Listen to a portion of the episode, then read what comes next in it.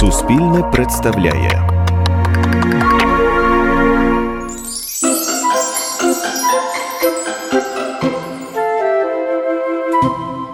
Зібралися раз миші і почали рядити, що їм врешті робити з тим котом, бо далі вже терпіти не можна. Відколи господиня стала зачиняти його в хаті та в коморі, ну чисто горе запанувало. То того, то іншого в мишачій громаді не дорахуєшся. Та ще ж той проклятий кіт, хоч би нападав так, аби його можна було завчасно почути. Та ні, він підкрадеться так тихесенько, що й звуку не вловити, та й заляже десь у закамарку так щільненько, що й не побачити. А сам, як відомо, і вночі бачить. Тільки вгледить якогось мишеняти, скок і вхопив своїми пазурами. Ну, що ж бо йому робити? міркують миші. Одні пропонують отруїти. Та як його отруїти? питають інші. Отрути, яку господиня з ласки своєї для нас порозкладала, він не їсть. Десь то знає проклятий, що воно таке. А іншої отрути в нас і нема. Дехто каже, що треба кота застрелити.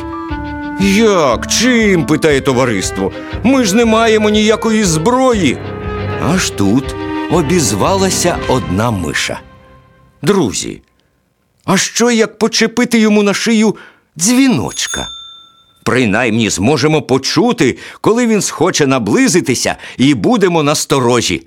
І дзвіночків тут у коморі повно коло кінської збруї. Малесенькі такі дзвіночки, а гучні страх. Можна одного відгризти. Ох, і розумно придумано, загомоніли миші, а як дотепно, так і вчинимо. Натішилися миші тією вигадкою, а потім замислились.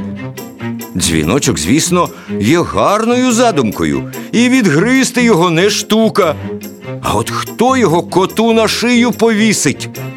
Принишкли миші, лише перезираються, а ніхто не озивається. Засмутилися вони і, похнюпившись, почали розходитися. А кмітлива миша, що нарадила прив'язати дзвіночка, вже давно втекла. Отож бо й воно. Радити не штука, а самому стати проти лиха то геть інша справа.